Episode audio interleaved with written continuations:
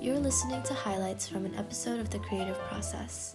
To listen to the full interview or hear more about the Creative Process projects, please visit www.creativeprocess.info. We're just now standing in.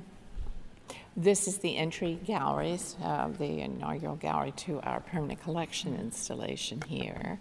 I'm the Lewis B. and Dorothy Cullman Chief Curator here at the museum and uh, have a special interest, of course, in our collection. We reinstall it every year on the anniversary of moving in in November 2012. This was newly uh, opened in 2012. Uh, we look at different overall themes every year when we reinstall the collection, and this year it is every picture tells a story, which fits in yeah. uh, quite well with many of the uh, ideas that are sort of in in currency. I was interested to see talking about our politics here in the U.S. and oh. politicians are storytellers. Of course, you yeah. know, because they bring in their own. Uh, uh, lives, and that's, something what we do. I think painters as well, mm-hmm. artists, sculptors, printmakers, they bring in something of their own lives as well, and so thereby the story hangs. But um, uh, this year, especially with this series of paintings by David Salle, which are um, called the Michelangelo series, he looked at the, it was a commission to uh, have come up with his own themes, sort of from some of the major themes in Michelangelo's Sistine Chapel.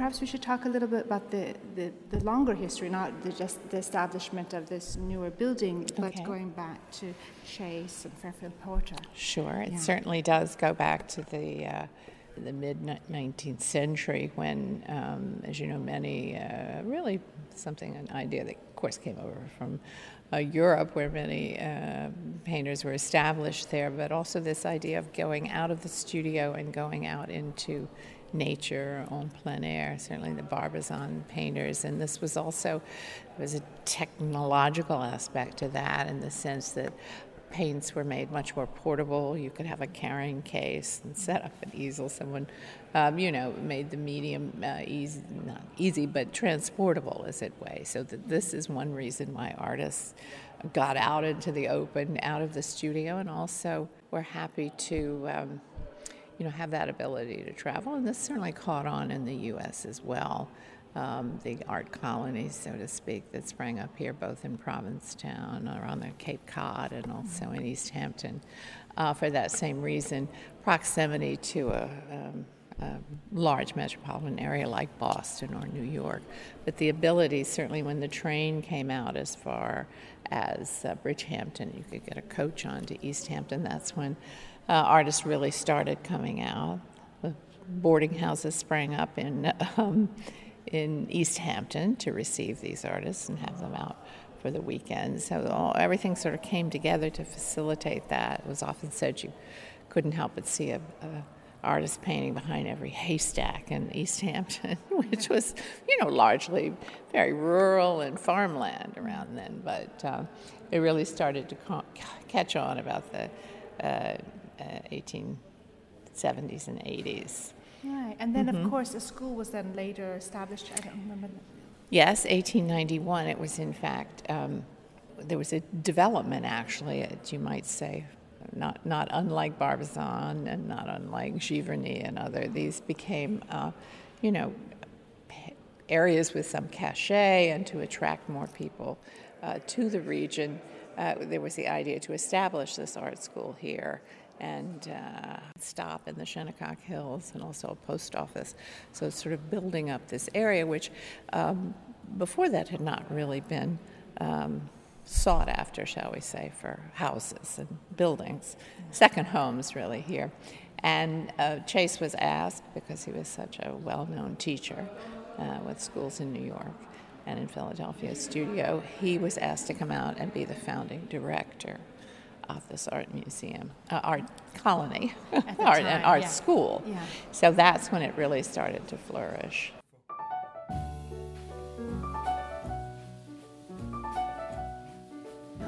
I do think it's there are certainly social aspects to this mm-hmm. because, you know, whether painting a landscape or doing a, uh, a, conceptual piece or a large sculpture, I think artists, you know, core are all involved in this creative process. I always say they're you know, they're almost like bellwethers. They, they pick up on trends, pick up on anxieties, pick up on things in the world almost before the rest of us do. Mm-hmm. And, you know, artists uh, get up, eat their cornflakes, go into, go to work, you know, mm-hmm. they really do. And it's this, um, it's this creative process, which is Chuck Close once debunked and said, you know, uh, inspiration is for amateurs. The rest mm-hmm. of us get up and work. You know, it's yeah. not always uh, inspiration. But another great quote of his is that he always, um, anytime he sees a lot of painting, he might go into a museum. He's always astonished by the sort of transcendent moment when you realize this is sort of just colored dirt and pigment laid on a surface with what's arguably just a stick. You know, there's yeah. such um, metaphysical moment when uh, this, these images are created on a surface. Mm-hmm. Um, you know, in, in three dimension, if you're talking about something that has reference to the natural world, and in three dimension on a flat surface, when you, it's kind of a head scratcher to start with. so, great art does have the, has a transcendent moment. Yes, and is that, speaking of it, it seems like a kind of magic or alchemy, you know, as you say, to capture something and you don't mm-hmm. know at the beginning yes. what you're going to capture. You have an intention, yes. but it's still being determined in the moment. Mm-hmm. So, what was it that drew you to art? And I, if I may say, the art of cura- curation, which I feel is, a, is an art. Mm. Yes, like architecture, the arrangement. I, I do often go back. I was born and raised in Washington, D.C., and um, as school children, I mean, from kindergarten on, we were taken, like religion, to, like a religious pilgrimage, to the National Gallery of Art in Washington. Now, this was quite a few years ago, but uh, I can still remember sensations and feelings from those that experience. This is the great um, Henry Ford Russell building neoclassical building in, in Washington that was opened in the late 30s, and uh, it, it, it's beautiful inside. Even as a you know child, I re- recognized this different space that one was in. It wasn't like a house or church or school or any most anything else one would go into. It just has a very special feeling.